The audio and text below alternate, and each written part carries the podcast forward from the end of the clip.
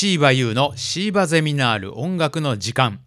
東京大学言語学科を卒業し高校の国語教諭を経て音楽とラジオの世界に入った私シーバユーが音楽とそれにまつわる物事について音楽愛たっぷりにお届けするゼミナールです。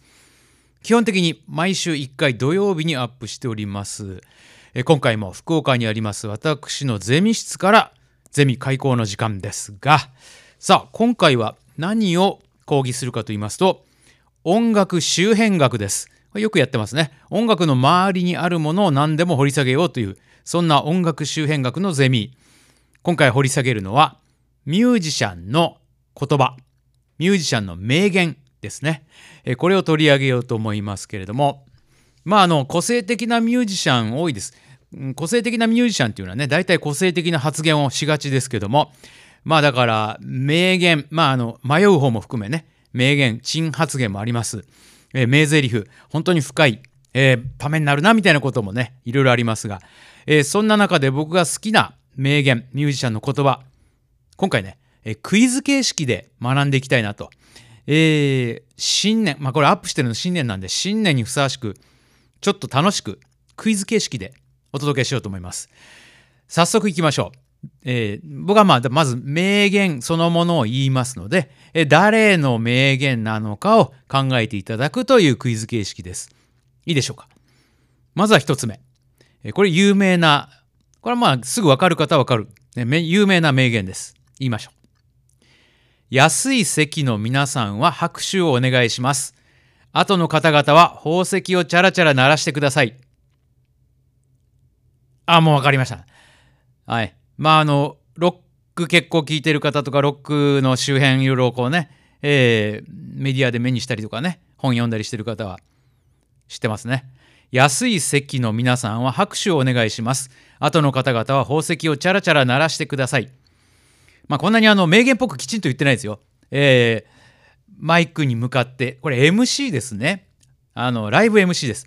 安い席のみんな拍手頼みますよ。後の皆さん宝石チャラチャラ鳴らしてよ。誰の名言なのかですね。いいいいですね。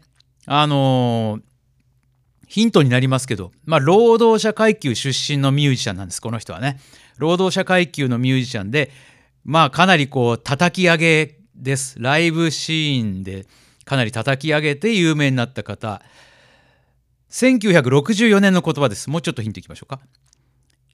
まあ、もう分かってる人は分かってる、えー、イギリス王室主催の芸能大会っていうのはね毎年行われてるで行われてたんですけどロイヤルバラエティパフォーマンスっていうねロイヤル王室ロイヤルだからまあイギリス王室バラエティパフォーマンス、まあ、いろんなあパフォーマンス芸能を、えー、ステージでやってもらう。で王室の皆さんももちろん見ているというね。一般のお客さんもいるという、まあ、そんなステージで1964年にこの人が言った「安い席の皆さん拍手をお願いします。後の方々は宝石をチャラチャラ鳴らしてください。もう一ついきます。あのこの人名言すごい多いんでもう一つこの人の名言言いましょうか。これもヒント。え根本的な才能とは自分に何かができると信じることだ。ああ言いそうですね。はい。いいでしょうか。答え言いましょう。ジョン・レノン。はいそうですね。ジョン・レノン。当たった。ね。まああのビートルズは大体全員すごいこう気の利いたこと言いますね。あの4人でこう話す時にドキュメンタリーとかね映画とか見るとねそんなノリですよね。気の利いたこと言ったら勝ちみたいなね。リバプールのこう労働者階級のノリはそんな感じなんでしょうか。こうね面白いこと言うお前より面白いこと言いたいみたいなね。そういうノリの中でみんな育っているビートルズ。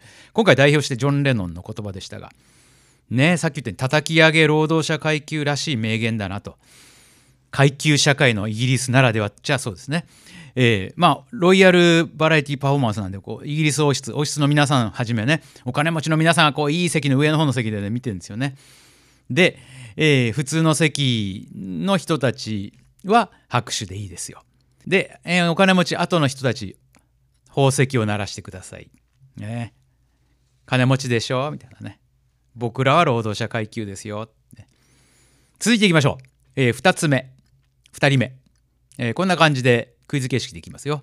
まあ、ロックとは何かっていうすごいかっこいい名言を言ってる人がいますんで、これはなかなかいいですよ。行きましょう。核戦争が起きて廃墟になった町で、たった一人の生き残りがいて、そいつが叫んだ。これがロックだ。いいですね。なんかすごくこう、芯を食ってるというかね、いい発言ですね。核戦争が起きて廃墟になった町で、たった一人の生き残りがいて、そいつが叫んだ。それがロックだ。これがロックだ。誰が言ったんでしょうか。まあもちろんロックミュージシャンですね。ロックな人ですね。うん。こう、うまい、比喩がうまいですね。核戦争が起きて廃墟になった町に一人。まあそんなこう、荒れ果てた状態、もういろんなことが最悪なことが起こった中で一人孤独に残っちゃった。そんな孤独な魂が誰かいるかとかね、まあ何を叫ぶんでしょうかね。そのなんかコミュニケーション願望っていうんですか。おーいおーいでもいいね。えくそーでもいいよね。えそういう叫んだのがロックなんだと。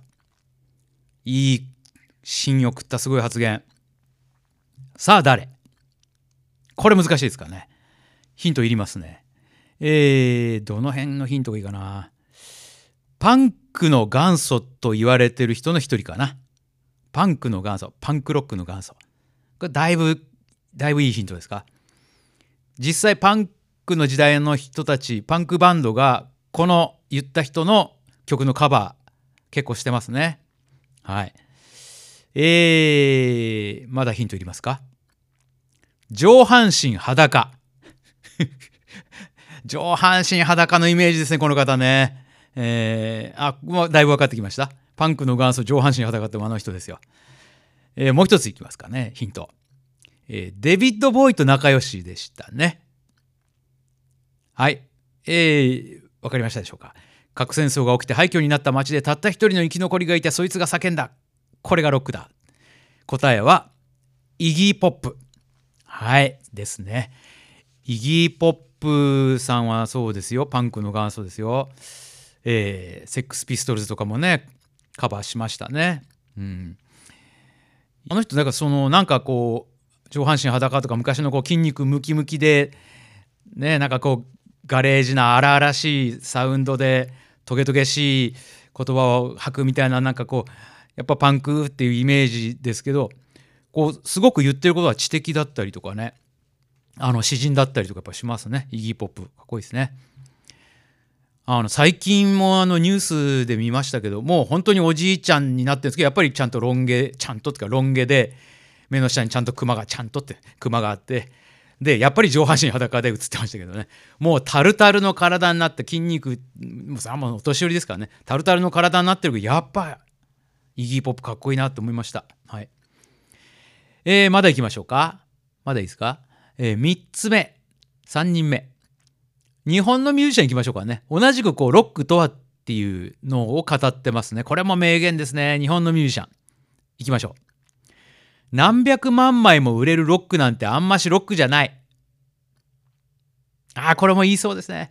何百万枚も売れるロックなんてあんましロックじゃない。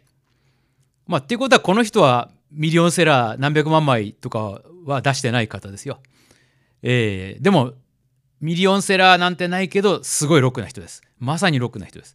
その音楽のスタイルとか表面的なロックじゃなくて生き方含めね、えー、言ってること歌ってる歌全部がロックな人ですね。誰でしょう。ねまあ、まあ、何百万枚売れるのが悪いっちゃ言わないですけどね、はい、この人が言う通りあの売れるっていろんな人に自分の音楽が伝わるっていうそういう意味では売れるのはいいけど、まあ、この人の考えだと何百万枚売れるっていうのはなんか音楽以外のこう商業的な要素が強すぎるとか何かねあのそういう強い大きなものになんか委ねてるというか依存してるんじゃないの？みたいな。そういうのはロックじゃないよ。ね。まあ言ってないけどこう大タイアップみたいなね。ので何百万枚も売れてもロックじゃねえなみたいなことを言いそうですねこの方ね。日本のロッカー。ヒントいきますか？ヒントいりますね。これ言うとすぐ分かっちゃうかな。えー、もともと初期はフォーク枠の方でした。フォークの仲間に入れられてて不本意そうでしたこの方ね。あもう分かっちゃったね。はい。分かってない。もうちょっといきますか？えー、初期の事務所は井上陽水さんと同じでした。陽水さんと仲良し。あ、もう、もう、ほぼ分かったね。分かった。もう、じゃあもう、まんまのやつ今、いきましょうか。えー、名言、名言っていうか、この人の言葉で一番有名なのは、ステージ MC で言う、愛し合ってるかいですね。オーティス・レディングが実はステージで言ってた、英語で言ってたのを、かっけえなこれと思って日本語にして言ってみたというね、オーティス・レディングの直訳した。愛し合ってるかい？はい。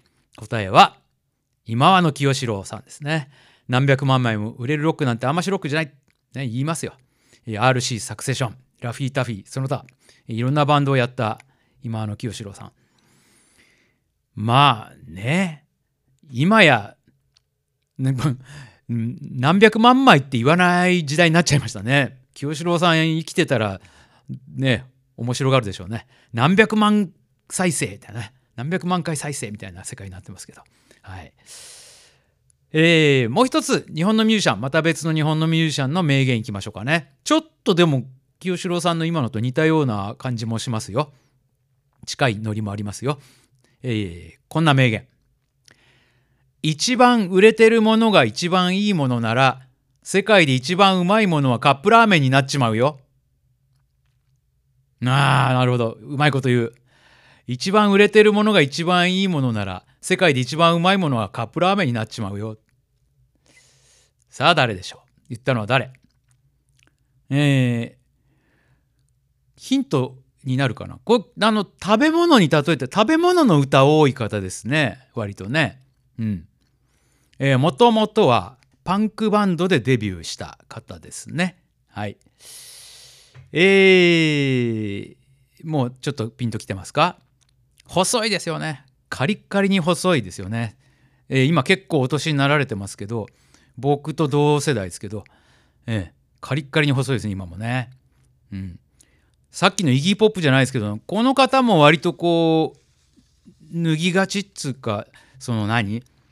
こう、アピールマッチョアピールとかこうセックスシンボル的なんじゃない逆のそのなんだろうガリガリなこうそぎ落とされて何にも俺はないよっていうゼロだよっていうアピールで多分脱ぐ方ですね。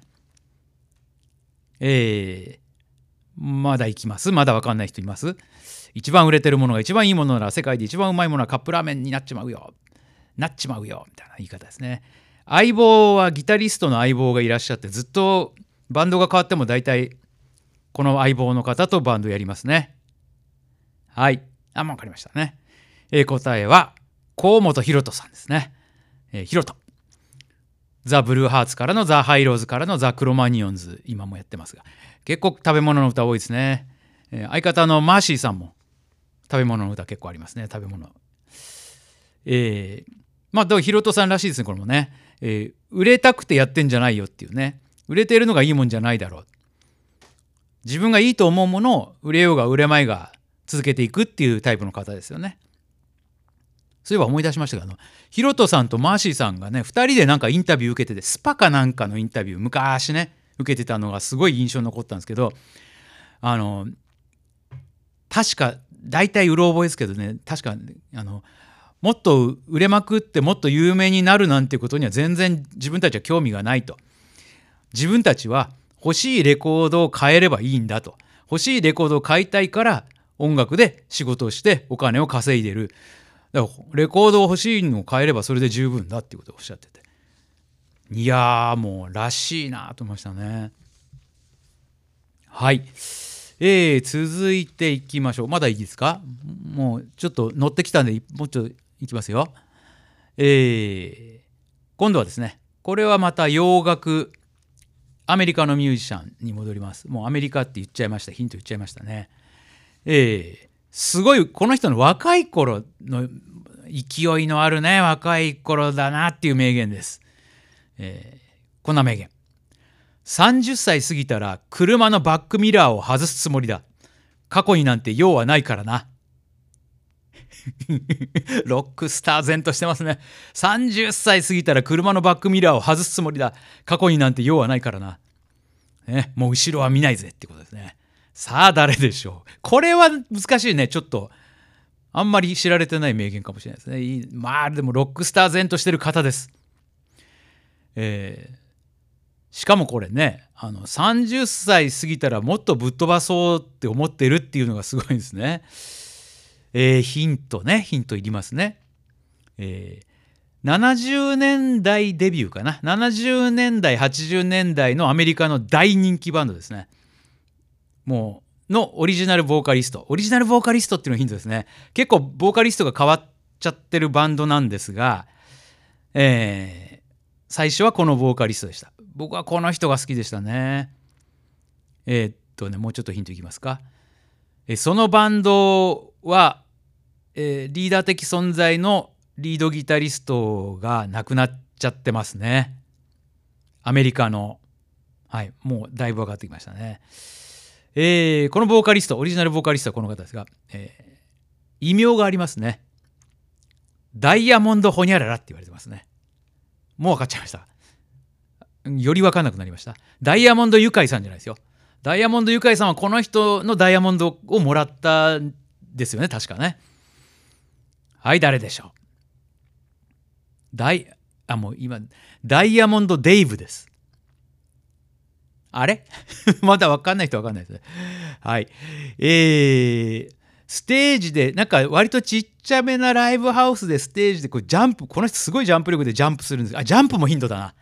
ジャンプもいいんだすごいジャンプしてなんか頭か鼻かをあのライブハウスの天井にあった何かにぶつけたみたいなそんな話もありましたねそんな勢いのある人はい答えはデイビッド・リー・ロスまあデイビッドなんでデイブダイヤモンド・デイブっていうふうにねあだ名されてたもうダイヤモンドのような華やかな輝きを持つボーカリストデイビッド・リー・ロス、えー、バンヘイレンのデビッド・リー・ロスです。元バンヘイレンのね。はい。30歳過ぎたら車のバックミラーを外すつもりだ。過去になんて用はないからな。後ろは振り返らないぜ。ね。っていうことですけど。実際は外してないと思います。危ないから。あと警察に捕まるから。ね。